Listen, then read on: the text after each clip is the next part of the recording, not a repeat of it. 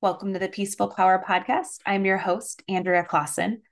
And today I am chatting about why I stopped drinking alcohol.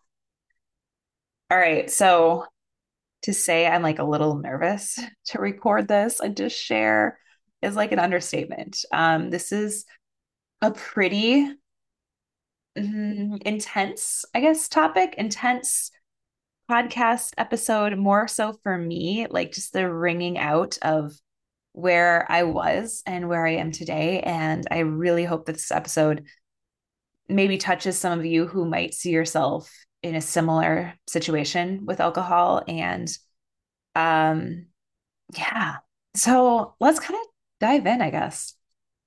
Um, for me, I, I mean, I started drinking when I was in college. It's not like I was someone who drank a ton um, in high school. Like that didn't happen until I graduated and I went to a couple parties and that was it.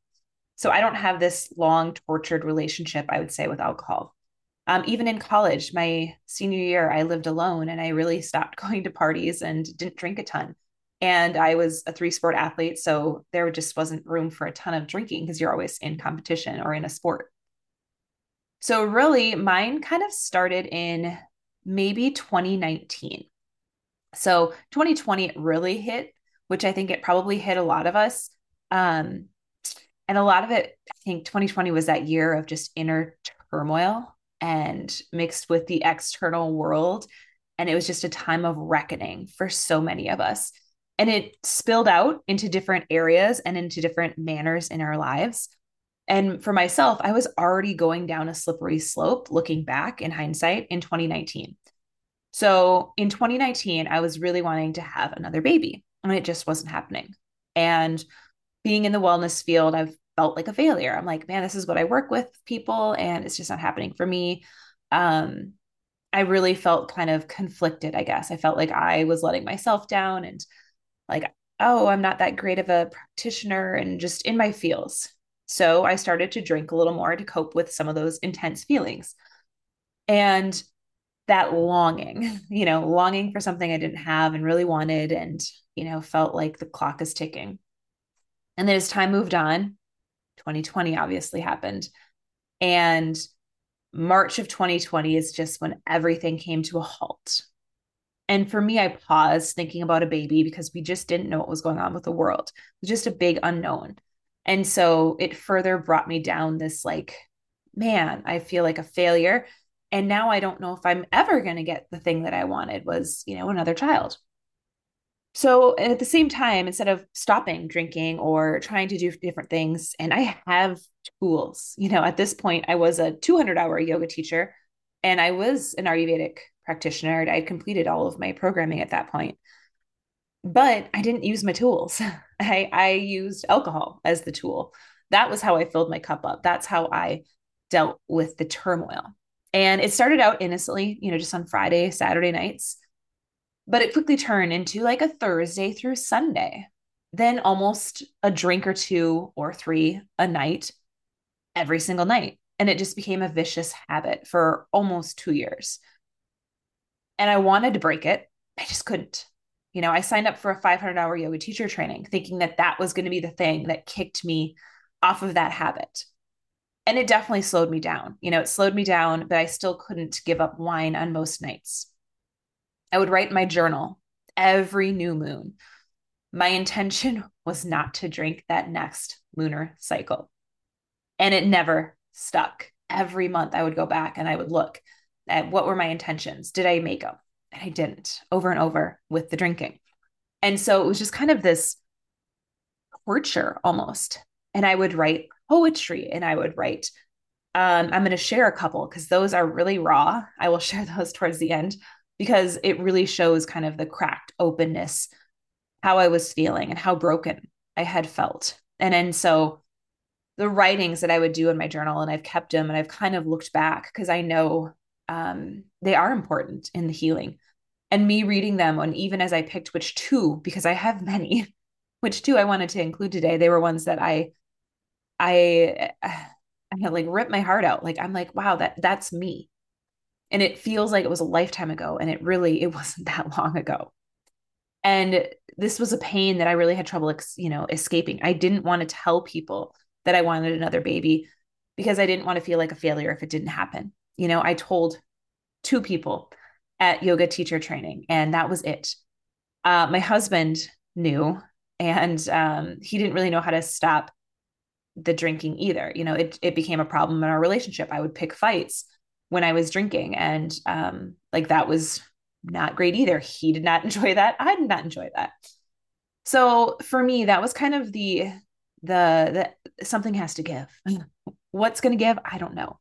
I've tried so many things. And at that point it had become not only habitual, but it was also the way I was relieving my stress. It was also something that, you know, it is an addictive substance. And at that point, I feel like I was falling down that slope, and I, I really didn't want to have Um, an addiction issue with it. I didn't want to have to need it. Uh, and so I first tried an app, and I did an app where you could, and I don't remember what it was called, but if you just even Google, you know, um, sobriety apps or stopping drinking apps. And it was one where you could just cross out every day that you were sober. And so for me, that's where I started. Like I, I went down the app route, and I would cross out. And that was good because I like to keep chains. Like if anyone's ever done like a calendar where you cross things out every day that you've done your morning routine or whatever it is, like that felt good. So that worked for a little while. Uh, maybe a couple weeks I could string together, and then it would kind of fall apart because I'd be like, oh, it's a Saturday. Like I deserve this. But then every time I would drink on a Saturday, it became like, nope, I really want this again. And so then I had trouble kicking it again. So that Saturday ended up being a Sunday, and then a Monday, and a Tuesday. And there it goes, right down the same old rabbit hole that I was down. So I then invested in some um, non-alcoholic options. So Curious Elixirs was a brand that I tried, and um, I would swap out. Instead of having wine, let me have a Curious Elixir. And I would put it in my glass, in my wine glass, to make it seem like that worked. And honestly, for me, this actually really worked, having that substitute, because I found that I was really craving that ritual at night of enjoying a nice beverage after I was putting my son down to bed. And so that Curious Elixir did the trick. I didn't necessarily need to feel the effects of the wine. So that really opened the door for me to be like, okay, I think I can, I think I can slowly kick this. Um, and I would recommend, I actually did recommend this in some of my coaching programs. Um, back in the day, I had people, especially twenty twenty, twenty twenty-one, people were looking for this. How are you staying sober? You know, how are you stopping to drink? And I had mentioned this brand, and that was one that has been a, a favorite for many. So how the heck did I actually do it? Well, at the start of twenty twenty-two, I decided something needed to change. I wasn't going to drink at home any longer. That was my goal. If I was going to drink, it was going to be at a restaurant or with my girlfriends at one of their houses. That was going to be my goal. So I couldn't even make it into January before I folded. I realized then that I have, okay, I have a serious problem. I couldn't make it ten days without needing wine. So in March of twenty twenty-three, I decided it was time to cut it out completely and take the steps to heal my body and my hormones if I was serious about having a baby. Because mind you, at this point, I'm thirty-eight. I hired my friend who has been on the podcast, Krista King. I took the hormone test to reveal that I had high estrogen, which will cause a problem if you're trying to get pregnant. And guess what raises your estrogen? Alcohol. I had already guessed my estrogen was high, and seeing that on a test really confirmed it. And for me, that really struck a chord because I was like, yeah, I'm I'm now seeing it in my hormones. What I'm doing every night is showing up in my lab results. This is not great. So I got on some supplements that she had recommended and then cut out alcohol for about seventy-six days. I went to a business trip in L A, and I thought long and hard before I decided to have a glass of wine. We were out with Jill Coleman and Shantae's um, Cofield's mastermind, the Legacy Mastermind. And I, the, the gal, Lisa, who I was with, she's like, are you sure you want to do this? And I said, yes, I've paused. I've thought about this. And it ended up being fine. Like I did not fall down a slippery slope after this because I had a nice long break. I came home. I had a few glasses here and there, but nothing crazy. And then I got pregnant. And so for me, that was the biggest thing was, you know, pregnancy, obviously no drinking.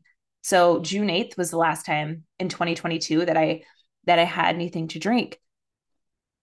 And I really, um, yeah, I mean, it was kind of a twofold situation. It was just like, yes, this is what I've been longing for, you know, having a baby. And I'm also like, yeah, I'm kicking alcohol to the curb.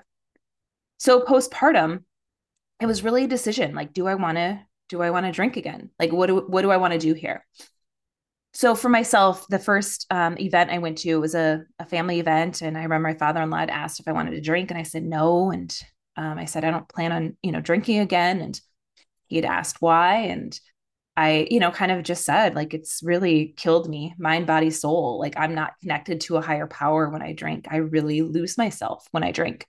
So that was the biggest, like, okay, I admitted it. And I am going to be trying to do this postpartum period completely sober, which again, marketing, I suppose, you know, they have all of the things geared at you, like mommy juice and you need wine to survive and all of those things, which is totally not true. And it also makes things worse. You know, my son has not been the greatest sleeper. So why would I want to further interrupt my sleep by having wine almost every night? That was just not something that I was willing to, to throw into my life as well. And myself personally now, I've been to two weddings, a gala, and an anniversary party, and they're all family events. And they, you'd think maybe you'd be persuaded to drink. Of course, everyone there was drinking. I did not. And I had asked, do you have a mocktail? Not one of those events had any mocktails, which I feel like is a disservice. So I just sipped on water, you know? And so if you're someone who needs that drink, like I needed those Curious Elixirs, like that might be something just to have in the back of your head of like, okay, what's my plan there? If there is no fun mocktail, um, do you, can you survive on just water? You know, and if, if the answer is no, make sure you have something that you brought yourself. Um, I personally had water or I had some coffee because at the, you know, one of them was my brother's wedding and it's going to be a long night and I need to stay awake. And so I had some coffee, same thing at the anniversary party, they had coffee and at the gala actually. So all of them had coffee. And so I would just have a cup. It didn't affect my sleep because again, not sleeping the greatest after my little one.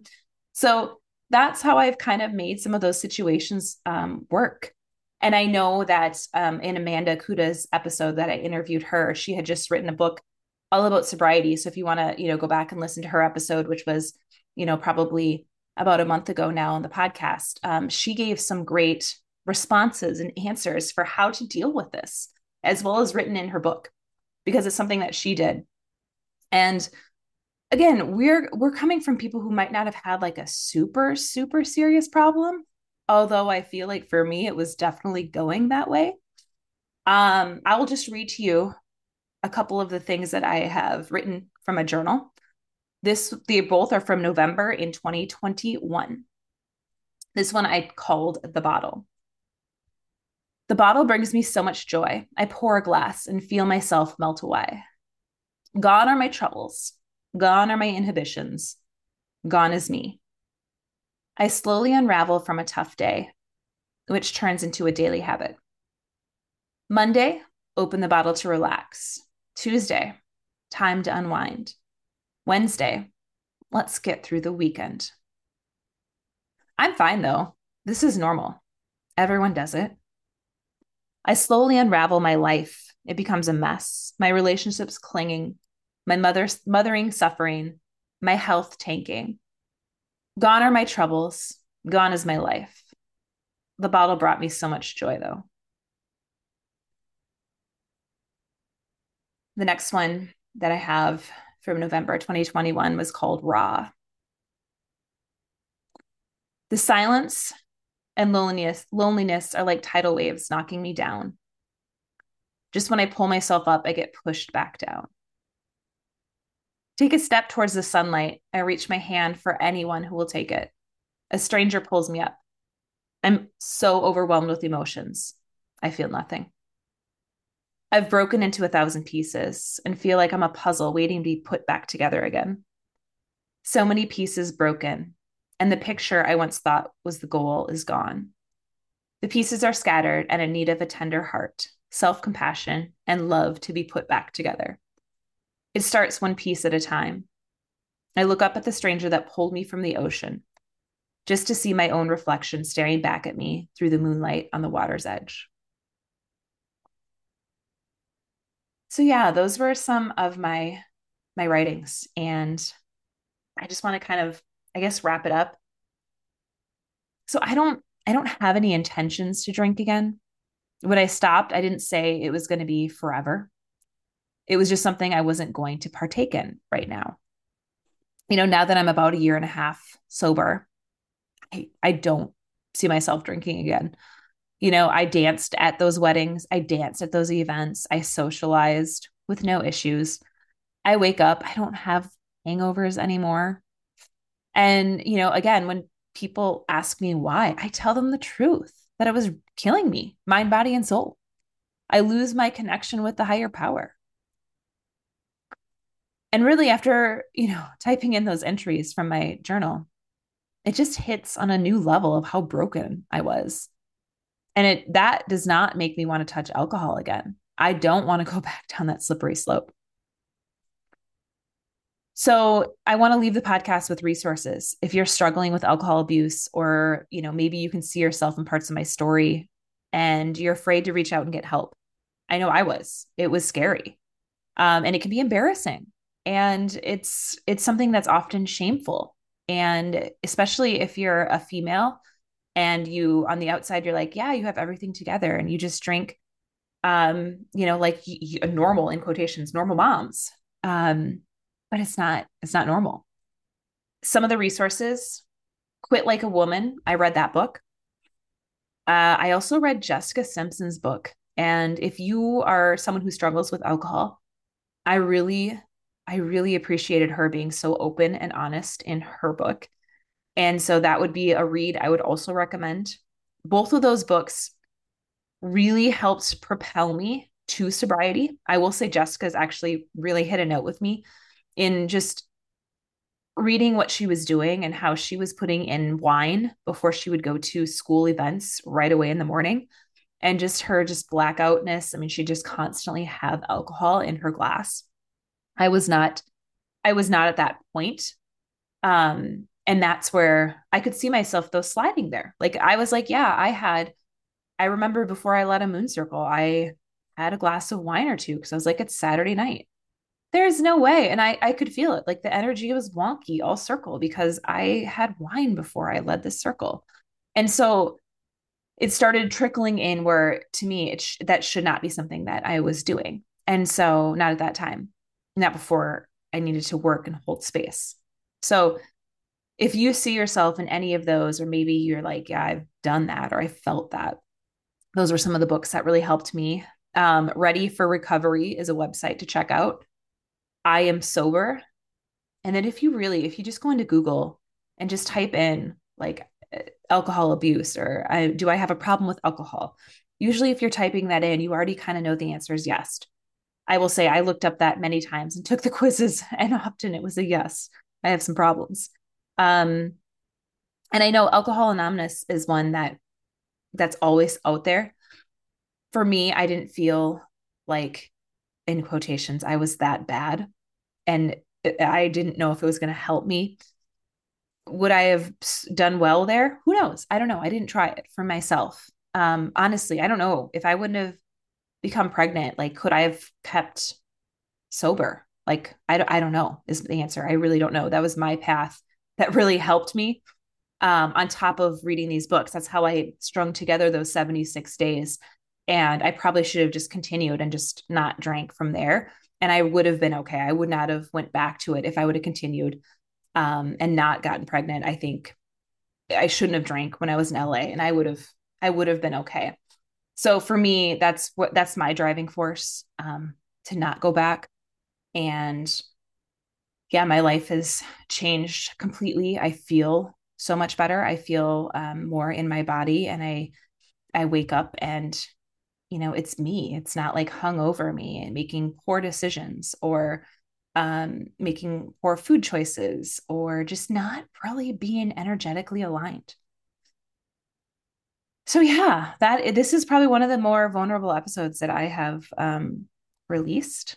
If this helps you in any way, feel free to um, share with me on social media at seasonal andrea on Instagram, or send me an email, which is just my name, Andrea at andrea claassen dot com. Uh, I would love, love to hear from you. And if maybe you're in the place like I was, where you're like, yeah, I need help, but I'm a little embarrassed to tell someone in my life, or that's kind of your starting point. You just need to admit it, maybe even it to yourself by admitting it to someone else. I am, I am listening ears. Like if you need to just send an email or send me a D M and have that be where you start, I am okay with that. But again, there's always resources. Um, and I can kind of connect you with resources if that's something that you're in need of as well. I am by no means an expert. I just wanted to share my story, but I do know it is hard. It is hard when you're starting, and it is hard to admit that. And even doing this episode now, it's hard to admit how much of a problem I had. And, you know, it's always, I guess it's always something that you're kind of aware of. Um, and it's kind of always in the back of your head. So you're just like, uh, for me, it's something that I don't have to, to think about. And it's not something that I crave, but in the beginning, yeah, that's a hard place to be in. So I, I feel you. All right. I hope it helped. And again, I'm a listening ear if you, if you need one. Thank you all so much, and go out there and spread your peaceful power.